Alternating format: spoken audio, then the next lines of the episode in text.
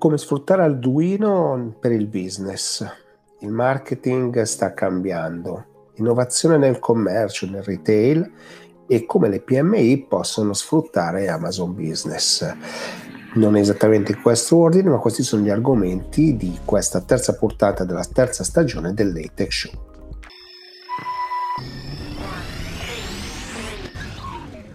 Ciao e benvenuto a una nuova puntata del Latex Show. Latex Show ormai lo sapete, questa serie che racconta il mondo del digitale e lo fa facendo parlare i protagonisti e raccontando insomma quello che sta succedendo nel mondo del digitale. Come sempre vi invito a seguirci sui podcast, sui social, farci sapere insomma che cosa vi è piaciuto, cosa no, perché magari anche c'è qualcosa che non avete gradito, in modo che possiamo comunque sempre migliorare. Se l'avete visto in qualche canale TV, ripeto, lo metto a disposizione gratuitamente ai canali che lo desiderano. Eh, insomma, segnalateglielo in modo che anche loro possano capire come, come fare per farci migliorare, perché anche lì insomma ho discreti margini di miglioramento. Eh, detto questo, non perdiamo altro tempo e passiamo alla puntata.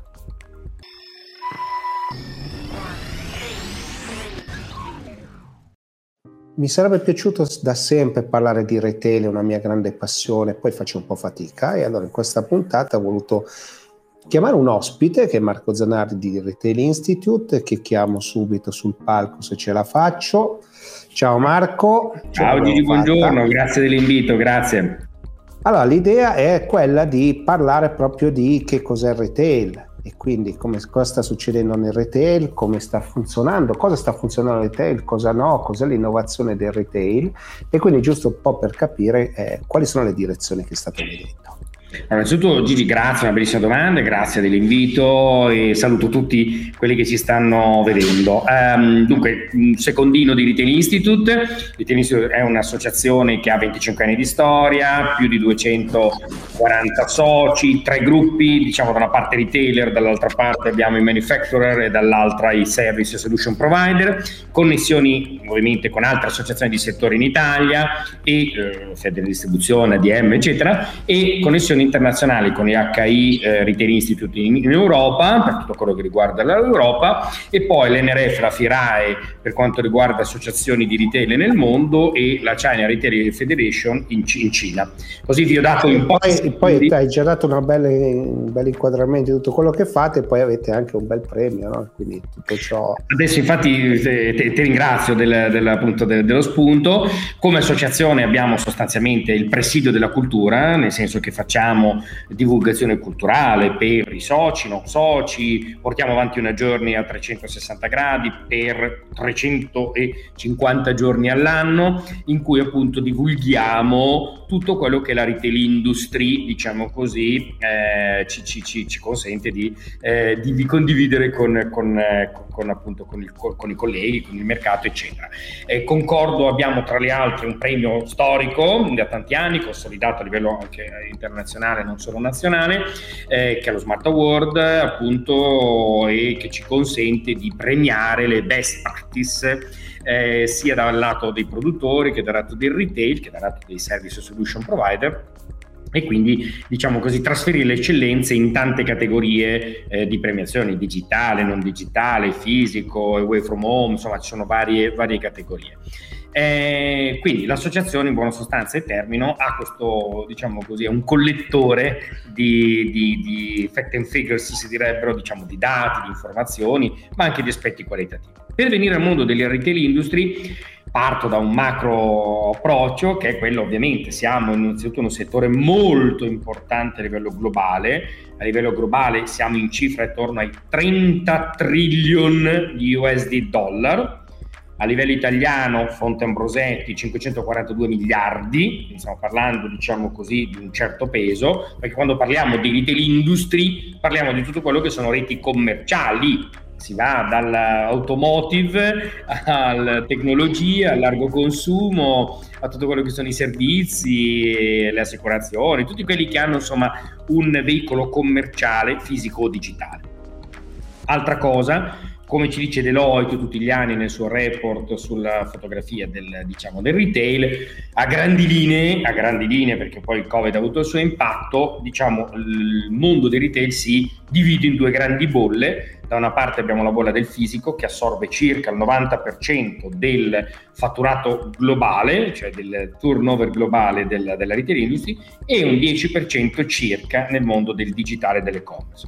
Dopodiché ci sono ovviamente settori eh, dove pesa di più, settori dove pesa di meno, l'alimentare durante il Covid è passato da qualche punto a 7-8 punti percentuali e traguarderemo il 10, 30 milioni di persone connesse online, cioè, ecco, in Italia ci sono quindi diciamo mo- molte, molte dinamiche, però a grandi linee questa è la fotografia che ci restituiscono le, le, diciamo, le grandi società di consulenza.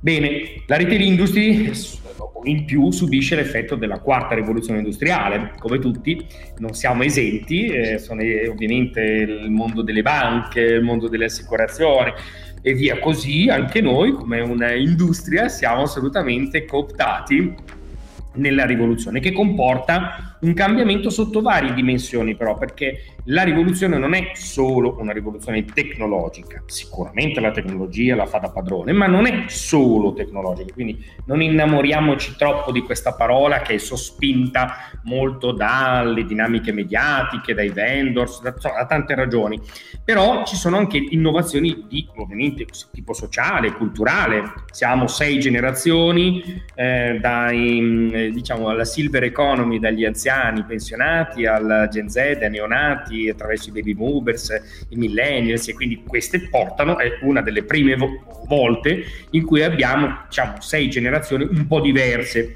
che diciamo così nelle, nelle, nelle, nelle stagioni precedenti eh, c'erano un po' più di similitudini, ora sono veramente diverse dovute a un'esplosione della globalità, a un abbassamento di tutto quello che sono le norme e le regole sono per una serie di ragioni sociali, quindi c'è un cambiamento, diciamo così, sociale, c'è un cambiamento demografico, c'è un cambiamento, nel caso specifico anche recente, della sostenibilità dal punto di vista ambientale, grande impatto che ha a che fare o non ha a che fare con la tecnologia in senso tecnologia digitale o con la tecnologia core, le nanotecnologie per capirci, non è la tecnologia digitale che è quella che noi vediamo le app per dirti o il digital store. Non è fatta di 0 e 1. Sì. Esatto, quindi ecco, questo è un altro, un altro, mondo importante e via così, ci sono innovazioni tecnologiche, innovazioni, oggi ci sono, faccio un esempio, tantissime eh, società di consulenza che se non hanno un piano Pronto? Ecco. qualcosa. Se, se, non hanno un piano, scusa, c'era stato un piccolo passaggio di rete. Se non hanno un piano, eh, diciamo, rivolto ai talenti, rivolto alla diversità, quindi stiamo parlando anche qui di un'innovazione della diversità e di inclusione. Eh, perché? Perché come dicevo prima, per i cambiamenti sociali ovviamente c'è anche questo, non, i talenti non vanno in queste strutture perché vogliono appunto avere eh, società che eh, gli consentano di eh, appunto rispettare anche questo. Quindi quando parliamo di retail industry parliamo di un'industria che è impattata fortemente lato consumatore finale, lato interno organizzativo, processi. Recentemente ne dico una per tutti, Giorgio Sant'Ambrogio che è il nostro vicepresidente eh, che è anche l'amministratore delegato di Vegè, eh, nonché former, eh, diciamo così, eh, rappresentante della DM, ha citato ieri anche un'innovazione interessante dal punto di vista della, dei profili alimentari, della nutrizione. Anche questo è cambiato moltissimo rispetto a eh, generazioni precedenti. Siamo molto più attenti, adesso dico esaspero per capirci, vegetari, vegetariani, vegani, la carne sintetica e via così, insomma, tutto questo filone. Quindi, quando si parla di innovazione, è, è adesso è tanta roba è in tutte le industrie, ma in modo particolare colpisce un'industria pesante che ha a che fare con il canale finale, con il nostro cliente finale. Last but not the least, e chiudo, ci sono, diciamo con questo primo inquadramento, eh, ci sono innovazioni derivanti anche dall'industria stessa e dal sistema dove è inserito. Traduco c'è stata un'esplosione dei formati distributivi. Siamo arrivati ormai ad avere formati distributivi un po' dovunque di tutte le tipologie e quindi c'è sicuramente un conflitto interformat, intraformat, interchannel e intrachannel, cioè ci sono dei conflitti tra supermercati di medie dimensioni con supermercati di piccole dimensioni, il mini market che fa la competizione all'ipermercato nella prossimità. Insomma, c'è un, diciamo, uno scenario che sicuramente ha portato un'estrema estrema, diciamo così, competizione anche all'interno dell'industria da un punto di vista anche, se vogliamo, tradizionale, cioè di modello di business tradizionale. E aggiungo che con la pandemia si è avuto un ulteriore, diciamo, riassestamento perché la prossimità è diventata molto rilevante e non è solo una prossimità fisica, ma è anche una prossimità emotiva, attenzionale, affettiva, cognitiva alle persone che sono non solo gli anziani, ma anche i giovani o quant'altro. Ultimo, sistema di sistemi, cioè il, eh, oggi essendo in un mondo globalizzato, in un mondo sistemico, siamo relazionati. Quindi cosa vuol dire? Noi non possiamo fare a meno come retail industry di stare dentro un mondo della tecnologia, la tecnologia dentro il nostro mondo, noi dentro un mondo 5G, il 5G dentro il nostro mondo, il mondo del adesso uso delle esasperazioni, gli hacker che sono sempre più pervasivi in tutti i mondi, la logistica che sta performando sempre di più e meglio e via così. Quindi siamo in quello che viene detto, diciamo così, un pensiero sistemico, cioè siamo dentro un... Um, per altre ragioni ieri ha vinto il premio Nobel un fisico italiano che ha studiato proprio le relazioni dei sistemi da un punto di vista fisico, noi lo possiamo studiare da un altro punto di vista, ma è questo. Quindi per dare uno, uno, spettro iniziale abbiamo sicuramente, diciamo così, un'industria che rispetto alla rivoluzione 3, 2, 1, cioè le prime rivoluzioni, rivoluzioni dovute ad usi e costumi, ai formati distributivi, ora ha a che fare con, eh, diciamo così, impatti pesanti che sono derivanti dalla globalizzazione, dai sistemi e da tutto quello che sono le relazioni, come dicevo, di altri sistemi che gravitano su di noi le, dal punto di vista demografico e socio-psicologico e nonché dalle dinamiche interne della, della, diciamo, della distribuzione. Questo è un primo quadro.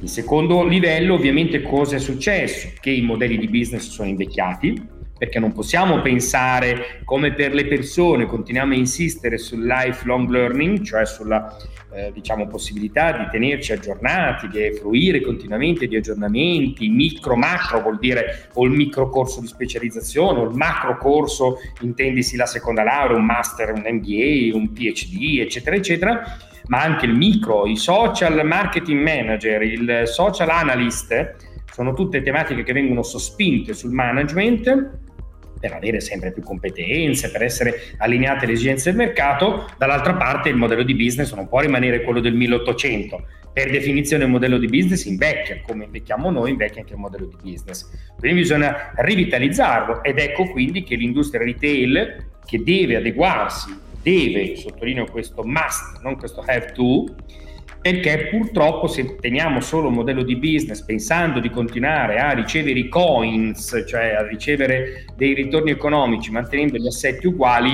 non ci sarà una, eh, diciamo, una prospettiva. Magari nel brevissimo eh, abbiamo sicuramente ritorni, ma non nel medio-lungo periodo. Quindi tema sicuramente che l'industria deve rivisitarsi da un punto di vista appunto del modello di business, dell'organizzazione, delle persone che lavorano all'interno, quindi delle modalità, banalmente lavorare meno a silos e più in team integrati, fare più teaming, che non è teamwork, ma è la possibilità di lavorare in un ecosistema tra noi e l'esterno da noi. Il teaming vuol dire mettere insieme io e Gigi che lavoriamo in maniera continuativa, pur essendo Gigi un ecosistema o fisso distribuito esterno, e però fa parte del mio team, non ce l'ho vicino, non è un mio collaboratore, un dipendente, non riporta a me, ma fa parte del mio ecosistema. Amazon Budget. Quindi sicuramente questo è un tema che eh, non è facile da cambiare, non è che con uno schiocco di dita si possono cambiare i modelli di business e quindi di conseguenza anche la retail industry ha bisogno di un periodo di, eh, di, diciamo, di aggiornamento. Purtroppo le tematiche, come dicevamo prima, economiche, globali, di organizzative, di processi, di eh, cambiamenti sociali e mh, mm, culturali hanno dato, e la rivoluzione 4.0, la rivoluzione industriale, ha dato un'accelerazione non a caso perché? Perché tutto sommato, adesso ci sono tante discussioni in merito, ma sia Marchione che anche Colau e tantissimi altri diciamo, esponenti hanno dichiarato che il mondo è piatto, cioè tradotto non per i terrapiattisti, ma è, piatto da un punto di vista di conoscenze, cioè a livello almeno occidentale tutti sappiamo che dobbiamo usare i big data, tutti sappiamo che dobbiamo avere la tecnologia, dobbiamo andare in cloud, quindi le differenze cosa le fanno? Le fanno le abilità, le soft skill, le fanno le competenze, le fanno la velocità, il servizio, perché è ovvio che se tutti possiamo, tradotto in maniera un po' metaforica, accedere tutti ai dati, avere tutti i data driven, chi più chi meno, ovviamente quello è un territorio che abbiamo quasi tutti. Poi ovviamente eh, Carrefour e Serunga Iper eccetera avranno un certo, eh, una certa capacità e magari il retail Gigi Beltrame Marco Zanardi di, eh, non lo so, di, di, della Thailandia avrà altre possibilità, però per capirci sicuramente è un territorio che è raggiungibile. Le differenze le fanno, non a caso si parla dell'era della conoscenza. Perché? Perché è la conoscenza che orienta i modelli di business, rivisita i modelli di business, aggiorna le capacità competitive. Aggiungo ulteriormente, oltre questo, si parla sempre più ovviamente non solo dell'età dell'esperienza, ma dell'esperienza in senso lato eh, dal punto di vista dei clienti, perché il cliente finale oggi ha una marea di offerte, una marea di prodotti, il prodotto solo non è più sufficiente a distinguere cose che ad esempio Amazon o Apple, per capirci, ha capito, ha intuito rapidamente, e poi spiego anche o condivido umilmente anche perché, e quindi si è buttata già da anni eh, Tim Cook, il, proprio il, il CEO di, di, Apple, tantissimi anni fa ha detto entriamo nel mondo degli ecoservizi, degli ecosistemi dei servizi. Perché ovviamente sicuramente il cellulare in quanto tale è performante, ma se andiamo a vedere un Samsung, un Huawei, un Oppo o non lo so, un Xiaomi, eccetera, magari in termini tecnologici hanno delle performance maggiori, processori più potenti, telecamere più potenti, ma la differenza, ad esempio, è che Apple, faccio un esempio per gli appolisti, è sicuramente integrato e quindi mi dà la possibilità di avere ragionamenti in automatico e tutta una serie di servizi. Quindi questo è un tema di esperienza che trasferita al cliente finale fa la differenza. Aggiungo che le esperienze sono, eh, diciamo così, come il, diciamo, il, carbon footprint nel mondo della sostenibilità, danno una, una, un footprint anche per noi, cioè danno una, una diciamo così, un segno e quindi eh, eh, eh un'orma e quindi ovviamente l'esperienza fatta da Nike non è l'esperienza di uh, Apple, l'esperienza di Apple non è l'esperienza di Samsung. Ah, credo così. che sia proprio questo, no? se vogliamo, l'uso dei dati, l'analisi dei dati, la, la, la, capacità di creare processi in base ai dati, no? perché ormai i dati sono a disposizione di tutti, abbiamo detto che la conoscenza è quello, permette no, di fare la differenza, no? perché poi oggi il, commercio soprattutto, so, visto che parliamo di retail, è proprio quasi un'alchimia, no? riuscire ad equilibrare tutta una serie di cose. Bravissimo Gigi, cioè allora sicuramente eh, come hai detto tu i pilastri importanti sono quelli di una grande leadership, di una persona competente, di una persona che ha capacità di coagulare i team di lavoro, dall'altra la tecnologia e sottostante i dati, perché ovviamente abbiamo la possibilità, grazie alla tecnologia, di raccogliere un fiume di dati, tutto questo mondo dei big data, che poi bisogna stare un po' attenti perché bisogna avere un po' di pensiero critico, non è che diciamo tutti questi dati che sono in parte formalizzati, non formalizzati, semi formalizzati, formalizzati, cioè hanno varie modalità, scritti, video, vanno un po' tutti diciamo capiti e, aggregati. Strutturati, non strutturati, tu esatto, interni, che raccogli dall'esterno, cioè è un mondo. Va, va, va un po', però è un dato di fatto che possiamo avere, questo è certo, una serie di comportamenti live del cliente, perché abbiamo tutto del cliente ovviamente, lo possiamo tracciare, possiamo avere una serie di informazioni e che quindi ci consentono di capire i suoi comportamenti Ora poi bisogna fare attenzione, uso una metafora, Ryanair ci vede ad andare a Londra e quindi ci ripropone ogni volta la Londra, ma se ci sono già andato, se non ci vado per aspetti professionali, non è che rivado ogni weekend a Londra, quindi magari dovresti propormi, che ne so, Barcellona o un altro posto. Però al di là delle battute, delle metafore, diciamo il mondo dei dati è sicuramente molto, molto importante e, e dietro si portano un rinnovamento di competenze non indifferente. Apro e chiudo, quando parliamo dei dati abbiamo esperti di matematica slash statistica, esperti di software, abbiamo esperti eco- di economia, econometrici, perché in qualche modo eh, diciamo dobbiamo avere in qualche modo dei data scientist che siano a base econometria o a base eh, ingegneria gestionale, insomma qualcuno di questa roba, e poi il tutto connesso con eh, chi deve leggerli, chi deve interpretarli. Però detto ciò, è sicuramente una, diciamo così, una, una, strada senza ritorno. Se posso dire in termini sociologici, la differenza proprio tra cambiamento e mutamento è proprio questo. siamo di fronte a un mutamento, non a un cambiamento. Il cambiamento può essere una moda, un trend, sale scende. Il mutamento è un'ansia che cambia, perché c'è stata una vera e propria, diciamo così, deviazione di percorso. E i dati, faccio un esempio, sarà sicuramente una di queste traiettorie, come lo è la sostenibilità. Non si torna più indietro, non c'è niente da fare. Eh, dati anche proprio velocissimi, siamo arrivati al più un grado di sopportazione da parte del, del, pianeta, tutti i dati reperibili, eccetera, dobbiamo stare attenti a non arrivare al grado e mezzo di temperatura ulteriore, quindi abbiamo questo 0,5 da governare da qua al 2050-2030 attraverso tutta una serie di politiche che dovrò mettere in piedi. Quindi anche questo è un mutamento, cioè niente da fare, poi con tutte le modalità, eh, diciamo così, che, che, saranno messe in atto dalle istituzioni, ma però è questo. Eh. Quindi eh, eh, per chiudere, diciamo, per, eh, sicuramente abbiamo nel mondo del retail, ripeto, impatto tecnologico, impatto dell'experience, impatto diciamo, dei layout, del design, delle modalità di fruire i punti vendita. Abbiamo questa keyword, l'omnicanalità, che è una keyword che ormai è una buzzword ce la diciamo anche quando andiamo a letto e ci svegliamo la mattina. Assolutamente importante, anche questa non si torna indietro, però metterla in piedi è un percorso complicato di processo aziendale, di organizzazione, di tecnologia, di database, di referenziamenti, di integrazione di data matching tra i miei legacy system e tutto quello che è la tecnologia moderna.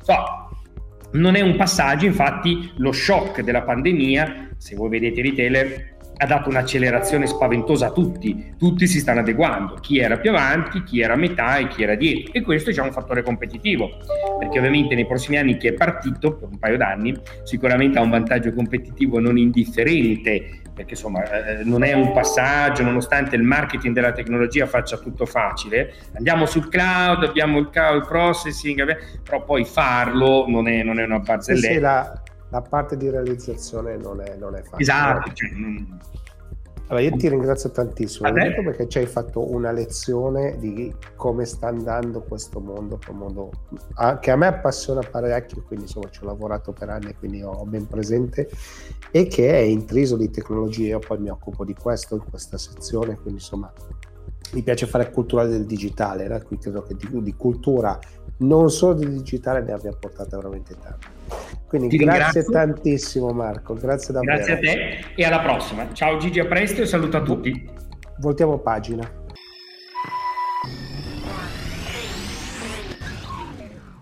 Bene, sono qui con Gerardo Di Filippo di Amazon per parlare di Amazon Business. Amazon Business è una di quelle eh, attività che stanno salvando le aziende, le hanno salvate in questo periodo, però non voglio dirlo io, vorrei che insomma ce lo raccontasse Gerardo. Quindi intanto cominciare, benvenuto Gerardo. Ciao Gigi, grazie, grazie per, per l'ospitalità. Allora, sai che io periodicamente ti chiamo, no? Perché mi piace proprio capire cosa sta succedendo nel vostro mondo, che mi sembra insomma sia in costante miglioramento oltre che crescita. Sì, sì, sì, e mi fa piacere sentirti questa settimana perché settimana scorsa stata, è stata una settimana particolare per noi perché abbiamo ospitato la terza edizione di Amazon Business Exchange, ABX, eh, che per noi è un po' un momento eh, importante per mettere al tavolo eh, i principali attori in ambito procurement, ma anche finanza e supply chain, per fare in modo che anche ci sia uno scambio no? all'interno della, della, comunità su tutti quelli che possono essere i temi, in particolare con focus su quella che è la trasformazione digitale in ambito procurement possa essere quindi anche un volano per la trasformazione. Il nostro obiettivo è quello appunto che ci sia uno scambio di idee e che poi possa in qualche modo anche accelerare un po' dei processi di trasformazione Beh, insomma, abbiamo imparato che il procurement in questo periodo è diventato un argomento estremamente sentito, no? nel senso che sì un po' per costrizione, un po' per comodità, ma anche molto per, per praticità, tempi. Eh, sì. È diventato insomma qualcosa di, di, di interessante. Cosa avete visto voi? Allora, assolutamente, come dicevi giustamente tu, ehm, c'è un po' un trend generale in cui il, l'e-procurement in generale il ricorso a tecnologie eh, digitali, ma anche no, acquisti intelligenti piuttosto che anche algoritmi di machine, machine learning e, e, intelligenza artificiale stanno entrando sempre più a far parte dell'uso comune delle, delle aziende. Era un trend che era già partito da qualche anno, che però, come dicevi giustamente tu, anche no, in termini di, di, di, di eventi dell'ultimo, dell'ultimo periodo, dell'ultimo anno e mezzo, quindi con, con la pandemia, hanno sicuramente accelerato. Pensa che c'è uno studio di Bloomberg dice, del 2021 che dice fondamentalmente che l'85% delle, delle aziende in ambito business hanno appunto aumentato l'utilizzo di strumenti digitali sul procurement, procurement e la quasi totalità, il 96%, dichiara che questo è un trend che è destinato a durare per loro e quindi ritengono di continuare a, a investire in questa, in questa direzione. E cosa stanno facendo le aziende italiane? Le aziende italiane in qualche modo seguono, seguono un po' il, il, percorso tracciato generale, non vediamo delle grosse differenze tra, tra, i bisogni delle aziende italiane e le aziende europee. Tu sai, come sai, il nostro approccio è sempre quello di eh, guardare un po' a quelle che sono le esigenze dei clienti, no? il nostro approccio in Amazon, la customer obsession, il, l'approccio di partire dai bisogni del cliente e, e, lavorare, e lavorare, a ritroso. Sicuramente quello che abbiamo, quello che abbiamo ehm, constatato è appunto un'accelerazione eh, verso, verso, l'utilizzo di queste tecnologie e noi a nostra volta stiamo in qualche modo cercando di supportare le aziende nel, nel, ehm, verso, verso, la transizione digitale avvicinandoci sempre più a quelli che sono i loro bisogni. Considera che solo nell'ultimo anno abbiamo rilasciato circa 100 nuove funzionalità dello strumento Amazon Business, una per esempio tra le tante è la possibilità, abbiamo lanciato l'applicazione mobile di Amazon Business che permette quindi a, a tutti quegli utenti che per una indisponibilità temporanea oppure strutturale non hanno un terminale sotto mano oppure semplicemente che si trovano più comodi a, fare le operazioni da, da cellulare possono accedere a tutte le funzionalità che erano presenti sulla funzione desktop adesso dal, dal, dal mobile con ovviamente molta più eh, flessibilità di, di, utilizzo. Flessibilità di utilizzo e poi ricordiamo no, che eh, avete tutta una parte di semplificazione incredibile che fate a livello proprio di gestione, no? cioè sul gestionale, chi, chi sì. decide cosa acquistare, no? quello credo che sia stato in quest'anno di pandemia sicuramente un fattore sì, sì, sì, ma diciamo che le, le aziende, come, eh, come, dicevi tu, eh, Amazon Business è uno strumento molto flessibile, eh, il nostro obiettivo è quello di avere una soluzione eh, che, possa, um, che, possa, in qualche modo andare incontro alle esigenze di diverse tipologie di, di clienti aziendali, a partire da, dai clienti più piccolini eh, che magari lo utilizzano in maniera non molto diversa da, da un consumatore privato con magari l'aggiunta semplicemente del, eh, dell'attenzione alla fatturazione che, che, è chiaro sul B2B è molto importante, fino a come dicevi tu aziende più grandi che magari eh, lo utilizzano per eh, efficientare il processo di procurement a 360 gradi, quindi in qualche modo andando a ricostruire all'interno del tool Amazon Business quelli che sono i loro processi di approvazione, i flussi di risalita piuttosto che i gruppi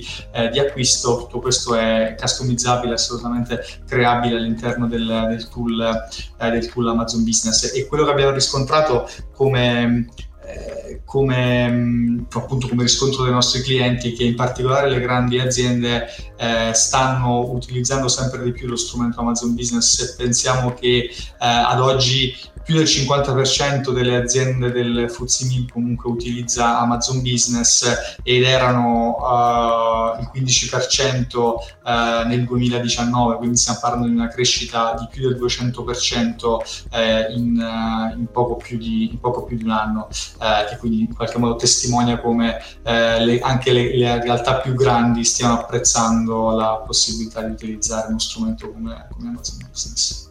Eh, Gerardo, cosa ti porti a casa dopo questo Amazon Business Exchange? Cioè, che, che, che, come l'hai vissuto e, e che, esperienza ti sei portata dentro?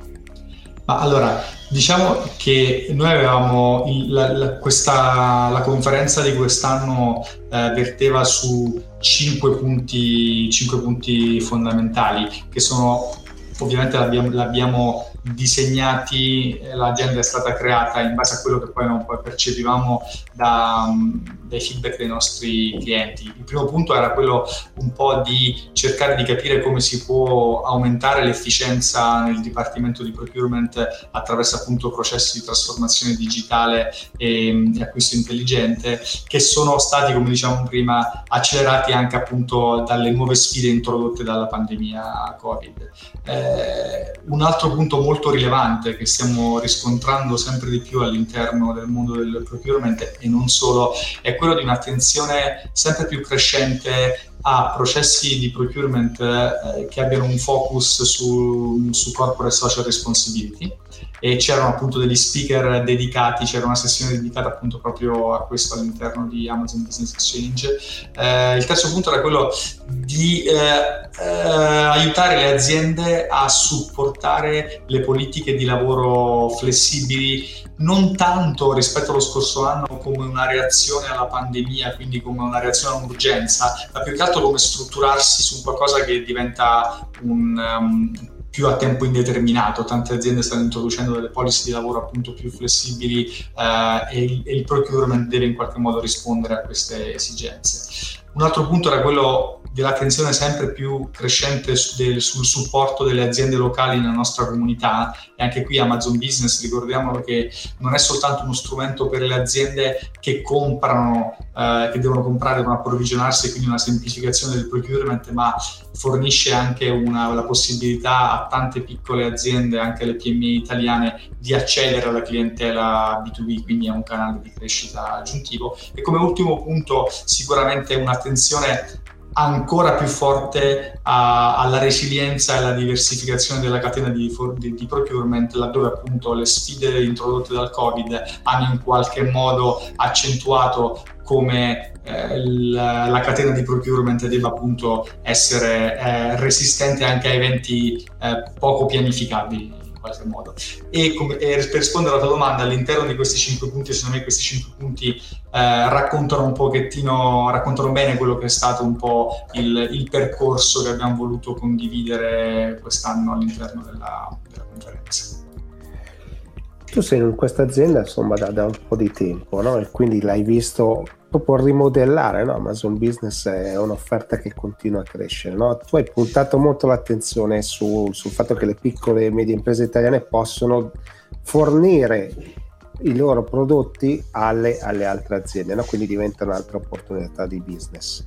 Quanto sta crescendo questo canale?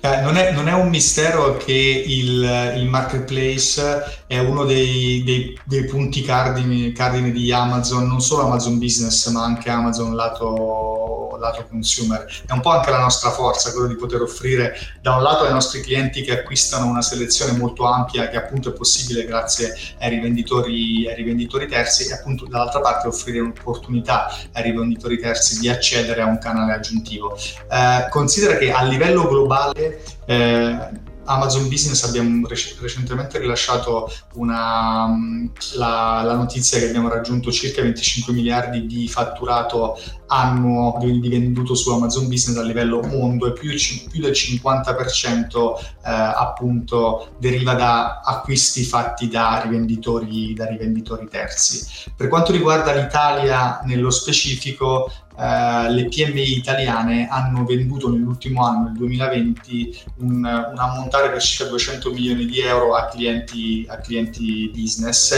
e, e, questo volume di crescita, di volume di vendita è cresciuto di molto anno su anno, considera che dal 2018, l'anno del lancio, fino ad oggi eh, ogni anno è cresciuto del più del 50% all'anno il venduto dalle piccole e medie aziende italiane, perché appunto possono accedere a eh, tutta una serie di, eh, di clienti B2B come dicevamo prima, di tutti i settori e dimensioni, a partire dal libero professionista fino ad arrivare all'azienda multinazionale e settori merceologici vari, a partire da, dalla appunto grossa multinazionale nel settore energetico, piuttosto ad arrivare all'università come l'Università di Siena, che tra l'altro era ospite di Amazon Business Exchange di, quest'anno in Italia.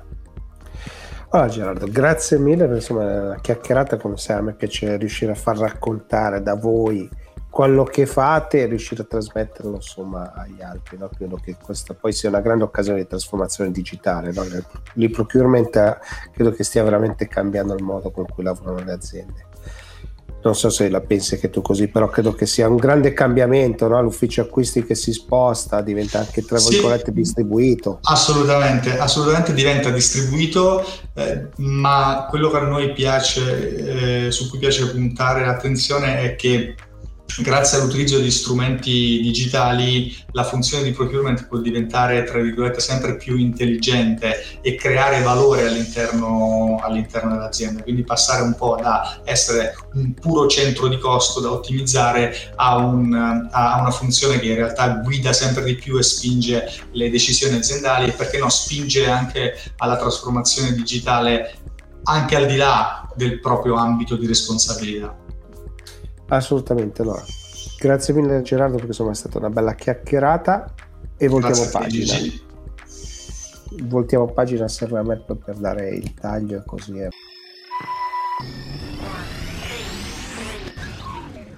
A me piace parlare di tecnologia, ma piace parlare di tecnologia a 360 gradi e questa volta ho voluto invitare eh, chi fa della tecnologia proprio un cavallo di battaglia, ma non dei massimi sistemi, della tecnologia che è disponibile veramente con quattro soldi a tutti. E quindi questa è l'occasione per parlare con Andrea, Andrea Ricchetta. Quindi ciao e benvenuto.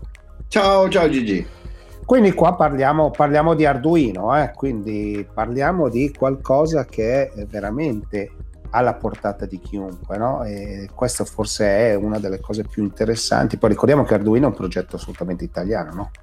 Sì, assolutamente sì. Allora, il progetto Arduino nasce un po' per caso circa 15 anni fa eh, all'interno di un istituto di design a Ivrea, eh, giusto così, do qualche cenno storico. Sempre Ivrea, eh, c'è di mezzo. Eh, zona Ivrea è sempre stato un po' il centro dell'innovazione, poi purtroppo un po' si è perso del, del, diciamo del da, dall'Olivetti quando inizia a scendere un po' tutto l'indotto di fabbriche che c'erano intorno, insomma. Però eh, all'interno di questo contesto del, di, del, del, design, di questo istituto di design è nato uh, Arduino, ma è nato come scheda, in realtà non c'era un progetto dietro. È nata come scheda che doveva servire per semplificare un po' la vita ai designer che dovevano interagire con gli oggetti. Ecco, questo era un po' il, la base, no? il, il punto di partenza. E poi da lì si è evoluto. Si è evoluto perché la risposta è stata impressionante eh, la scelta di andare immediatamente open source, quindi rilasciando progetti, rilasciando il software, il codice, la, la parte hardware liberamente distribuita e ha fatto un po' il resto, quindi la, la, community, si è creata questa community dietro che ormai ha raggiunto dimensioni nell'ordine dei, dei milioni di persone, adesso in questi siamo, come ti dicevo, circa 15 anni che è nata e abbiamo circa 33-35 milioni di visite ogni anno eh, sul nostro sito, poi tutto il forum, eh, i nostri tool di sviluppo che vengono scaricate 20 milioni di volte all'anno, quindi insomma è diventata una realtà importante diventata una realtà importante mantenendo però lo stesso principio che è un po' stato l'inizio, cioè rendere la tecnologia accessibile, democratizzarla, no? quindi questo concetto di permettere a chiunque di innovare senza permesso. E, e, questo è un po' stato il mantra. Nel corso del tempo, poi eh, non voglio dilungarmi, ma eh, nel corso del tempo poi si sono un po' specializzate. No? Quindi adesso siamo arrivati a 15 anni fa che avevamo partito con una scheda, la 1, che evidentemente tutto il mondo conosce. Io ho avuto, quindi so.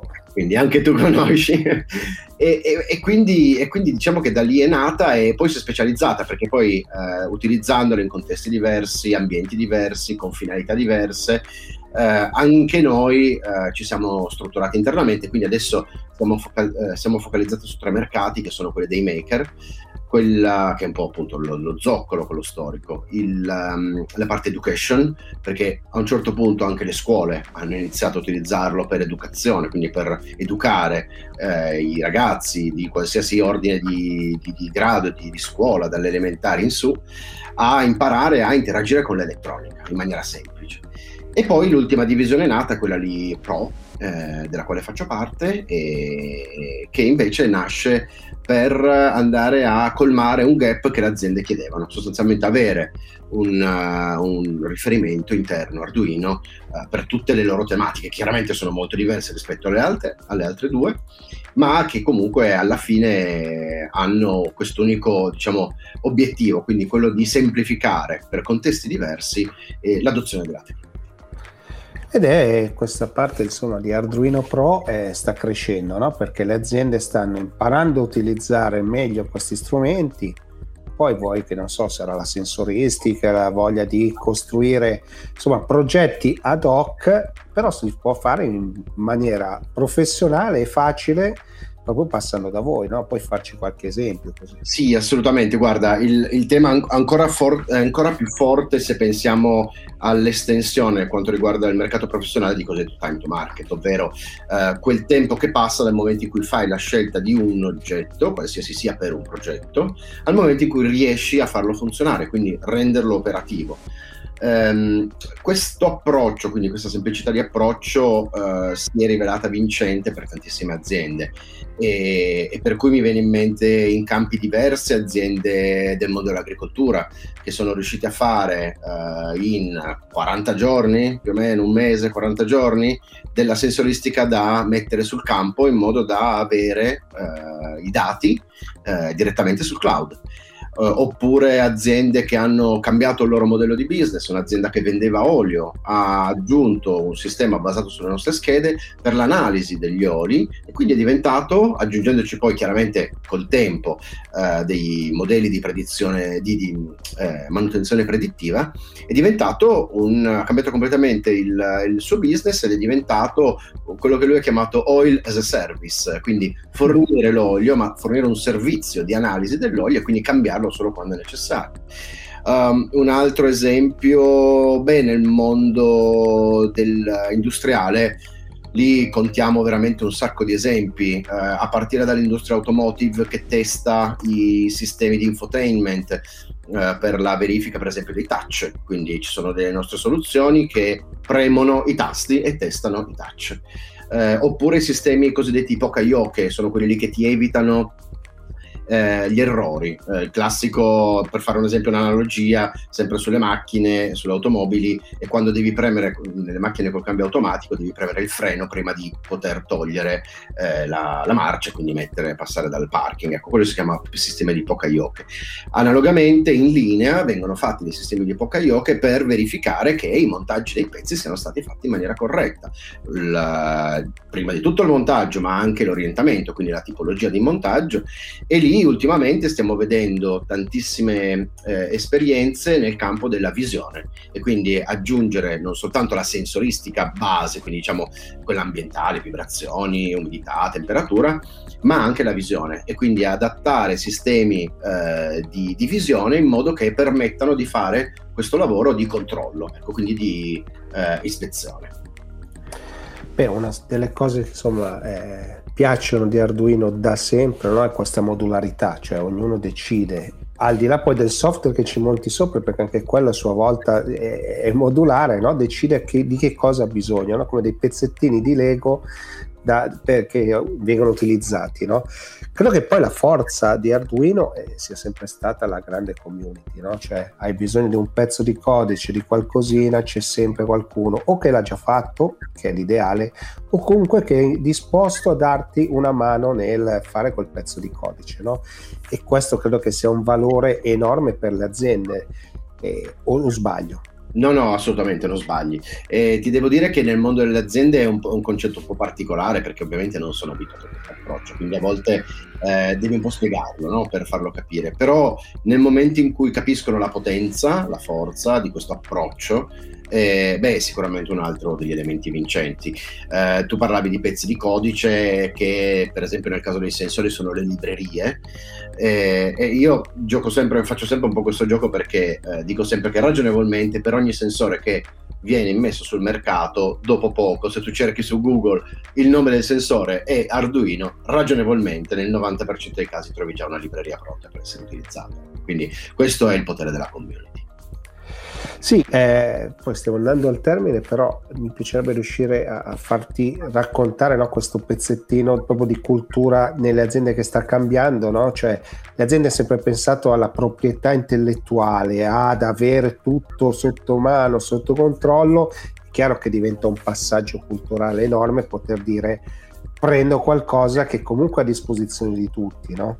Assolutamente, assolutamente, è veramente un passaggio generazionale. Eh, lo stiamo vedendo, ti devo dire, negli ultimi tre anni c'è stato questo eh, grande eh, passaggio, quindi stiamo vedendo veramente adesso ormai sono eh, diverse, tante le aziende che ormai l'hanno un po' abbracciato, o sono quelle che sono nate chiaramente così, quindi recentemente hanno già quest'occhio, ma ehm, quando, quando, invece si tratta di aziende più radicate, quindi che hanno magari qualche, qualche anno in più, eh, riuscire a eh, vedere questa forza e chiaramente anche per loro intanto un beneficio in termini di costi, quindi alla fine comunque parliamo anche di quello, è importante. Per, per, qual, per, quello che è il TCO, quindi il Total Cost of Ownership, quindi quanto è che ti costa il progetto in sé? Non è la scheda, non è il sensore, non è la, lo sviluppo, ma è un po' tutto, no? Quindi eh, andando a tagliare no, su ogni parte in termini di tempistiche e in termini di costi, chiaramente nel momento in cui fai la somma di tutto, eh, ovviamente nascono fuori delle sinergie veramente, veramente veramente impressionanti, quindi questo vantaggio è percepito assolutamente in questo senso. Sì, poi eh, se vogliamo nel, nel, costo, nel costo di tutto quanto, no? perché mm, hai la fase di progettazione, la fase di messa in opera la, la, e tutto il resto. No? In realtà sfruttando una tecnologia come quella di Arduino hai la possibilità ripeto, di abbattere drasticamente i tempi. Cioè, io credo che poi la grande forza dopo tutto, eh, cioè togliendo, togliamo tutte le parti, io credo che l'accorciare i tempi, avere qualcosa che funziona subito, che si interfaccia con qualsiasi eh, cloud, qualsiasi servizio, qualsiasi dispositivo, cioè credo che quello sia insomma il grimaldello, no? la brugola, la brugola di, di, del progetto. Sì, sì, assolutamente. Questa capacità anche di testare, no? quando sai, le, le, aziende comunque devono testare anche, testare il proprio prodotto, testare l'idea, eccetera. Questa possibilità di eh, testarla in maniera veloce, quindi validare il business. Quindi dal momento in cui ho l'idea, al momento in cui posso iniziare a vedere se la cosa funziona, se c'è interesse, io quanto più riesco a comprimere questi tempi, tanto più riesco a fare o più test, oppure affinare magari l'idea iniziale. Quindi io parto da un'idea, la inizio a sviluppare, la provo e poi magari la miglioro, ma sempre con eh, tempistiche molto ridotte. Quindi è anche questo uno dei grossi vantaggi dell'adozione di questa metodologia, diciamo, approccio eh, open source e quindi il nostro approccio come Arduino. Allora Andrea, grazie mille perché sono stata una bella chiacchierata, spero che siamo riusciti a far comprendere effettivamente quali sono le potenzialità di Arduino perché insomma, io ho sempre creduto in questo progetto quindi insomma sono sempre felice di darvi una mano nel raccontarlo e credo che soprattutto tante piccole e medie imprese italiane possano veramente giovare di queste soluzioni. Assolutamente, assolutamente sì. Tra l'altro, guarda, la prossima settimana, eh, no, fra due settimane saremo al salone all'EIMA, eh, dove anche nel mondo agricolo eh, sono, c'è un grande interesse, quindi c'è anche se partecipare. Io in quest'ultimo, da quando hanno riaperto un po', sto girando un po' come una Stai girando. industria, quindi eh, diciamo che c'è grande interesse, per cui guarda, spero veramente, ti ringrazio. Eh, ovviamente per avermi ospitato, è stato un piacere e assolutamente speriamo insomma di, di rivederci presto. E poi speriamo di incontrarci. Molto volentieri, assolutamente. Ah, grazie mille e voltiamo pagina.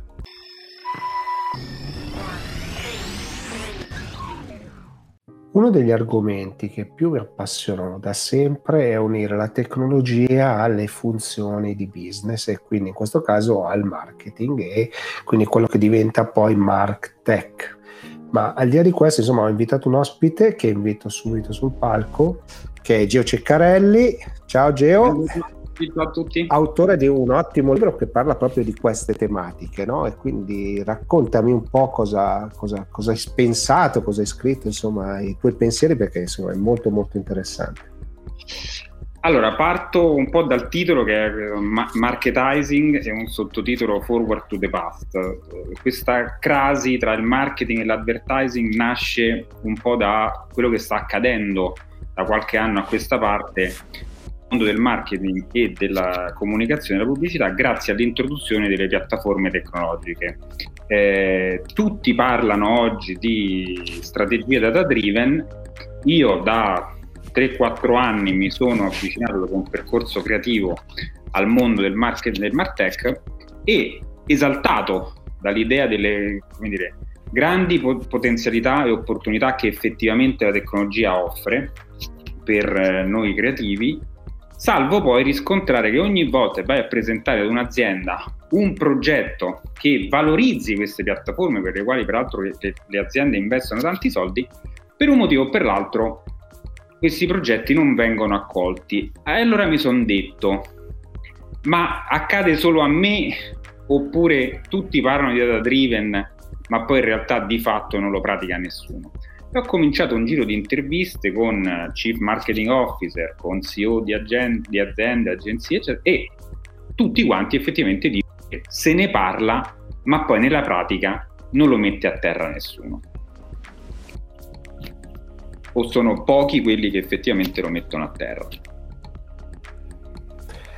Sì, no, eh, diciamo anche che non è tanto solo i progetti che non prendono forma, no? È che molto spesso ci si innamora di un'idea, di una tecnologia e poi si fa fatica a far parlare no? le, le, varie figure dell'azienda e, che possono poi mettere in funzione esatto. l'idea. Questo, dal, appunto, da questa piccola indagine che ho fatto, è uno degli aspetti principali. Cioè, le aziende oggi eh, sono ancora eh, com- compartimentate in silos eh, verticali e parado- si arriva a dei paradossi per cui ogni dipartimento, ogni reparto si dota di una, di una tecnologia, di una piattaforma per raccogliere dati no, e ognuno ha i suoi, non vengono mai messi in condivisione e quindi si crea un'enorme dispersione. Pensiamo quanto questo possa impattare sul eh, customer care o sulla relazione CRM, quindi di costruzione di relazione con le persone, con i dati di prima parte che oggi con la morte dei cookie che è stata procrastinata ma che prima o poi arriverà, sono sempre più importanti e rilevanti. Quindi uno dei temi fondamentali è ancora oggi le aziende sono divise in silos verticali che non si parlano tra di loro. Allora, tu poi mi, mi raccontavi no, prima che, che, che, che, la tecnologia e il marketing no, sono, sono, molto fuse da, dall'inizio, no? poi raccontarci questo aneddoto perché era carino da raccontare, perché sennò parliamo di cultura, di digitale, di marketing, ma forse partire dai, dalle origini è meglio, forse il tuo ritorno al passato è questo. Esatto, perché io proprio per, per, partire un po' dalle origini ho navigato un po', ho girato un po' e ho scoperto che il marketing è un'invenzione italiana dell'economista e professor Giancarlo Pallavicini che lo ha inventato nel 1959 in seguito all'introduzione da parte di Adriano Olivetti di Elea 9003 che è stato il primo eh, calcolatore in assoluto. Eh, grazie all'invenzione, all'introduzione del calcolatore, il professor Pallavicini ha pensato di poter realizzare le ricerche di mercato che fino a quel momento non esistevano. In più, su, il suo pensiero non legava il marketing solamente al profitto di un'azienda, ma già conteneva tutti quegli stilemi che oggi vengono ripresi in considerazione dalle aziende come le società benefit o ESG, perché lui eh, nella sua teoria, soprattutto quella del metodo della scomposizione dei parametri, diceva che le aziende devono tener conto non solamente del profitto, ma dell'impatto che un'azienda ha in primis sui propri lavoratori, sulla società costruita intorno e ovviamente poi sull'ambiente e sulla natura. Quindi esattamente tutto quello che oggi le aziende predicano. Predicano ma poi che fanno fatica un po' a mettere in pratica, no? Questo poi è un altro mi discorso. Son fermato, esatto. Mi sono fermato, però predicano, predicano perché questo è diventato ormai uno storytelling. All'interno del libro si parla di una cosa anch'essa interessante, eh, perché tutti parlano di sostenibilità, eh, dell'economia circolare, eccetera, eccetera. Ma c'è un capitolo che dal titolo uh, Business of Business is Business. In realtà oggi tutti parlano di questo e quindi si crea un'indifferenziazione generale, ma c'è chi pensa che in realtà il vero modo per generare circolarità all'interno dell'economia sia proprio quello di pensare in primis strettamente al business, rispettando ovviamente poi eh, lavoratori, società, gente, ma ci si deve concentrare su quello prioritariamente. Prioritariamente, ma eh, poi insomma, io, il mio amico insomma, Stefano Epifani racconta questo ormai da, da tanto tempo no? di quanto il digitale e la sostenibilità devono andare a braccetto, no? perché le aziende diventano sempre più digitali, ovviamente eh, impattano e lo vediamo tutti i giorni, non impatto. Detto questo, se tu dovessi dare tre consigli per andare ad acquistare il tuo libro, cosa, cosa daresti?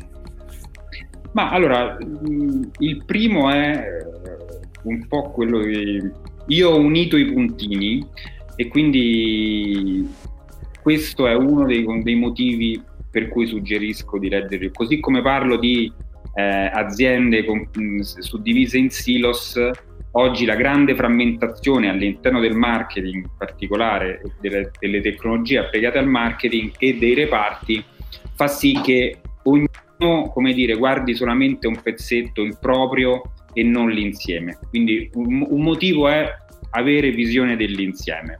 Il secondo è soddisfare anche un po' di da parte curiosità, ma anche di eh, orgoglio italiano, perché tutto questo filone tra Olivetti che ha portato di fatto in Italia la rivoluzione, la trasformazione digitale con un modello anche di azienda molto contemporaneo e il professor Pallaficini, quindi di nuovo fierezza eh, italiana. Il terzo c'è comunque una ricetta su come poter guardare da qui in avanti il mondo del marketing e della comunicazione eh, pensando alla creazione di un ecosistema che valorizzi tutte le attività che vengono fatte, ma soprattutto consolidi eh, il valore di, de, della marca, che oggi viene sempre un po' messo da parte.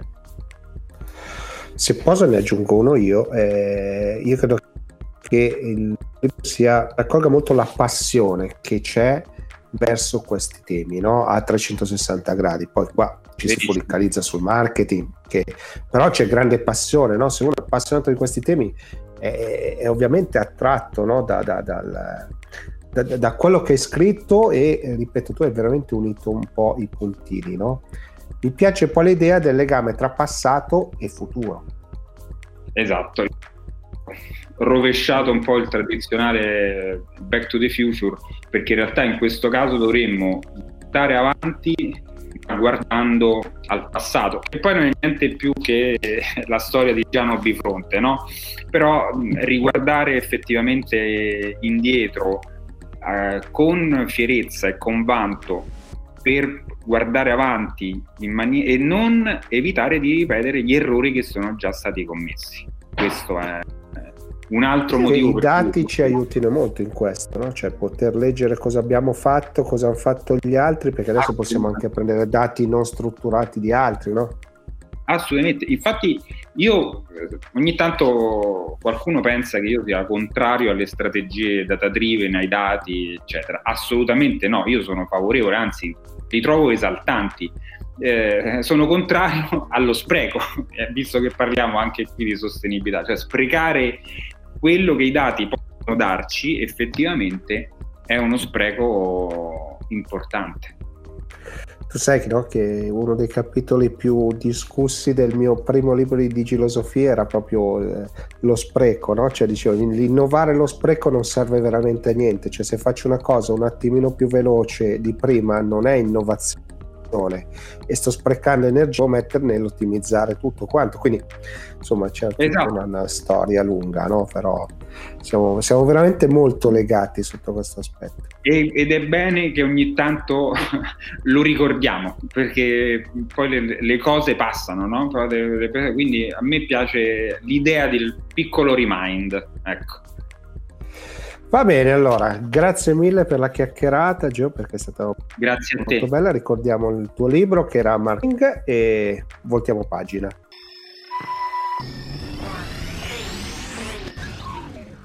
Siamo giunti al termine anche di questa terza puntata della terza stagione del Late Show e non mi resta altro che salutarvi, ricordarvi insomma di mettere mi piace, condividere, eh, far sapere insomma ai canali tv che avete gradito questa trasmissione e quant'altro e non mi resta altro che darvi appuntamento alla prossima puntata ringraziandovi molto per averci ascoltato fino a qui.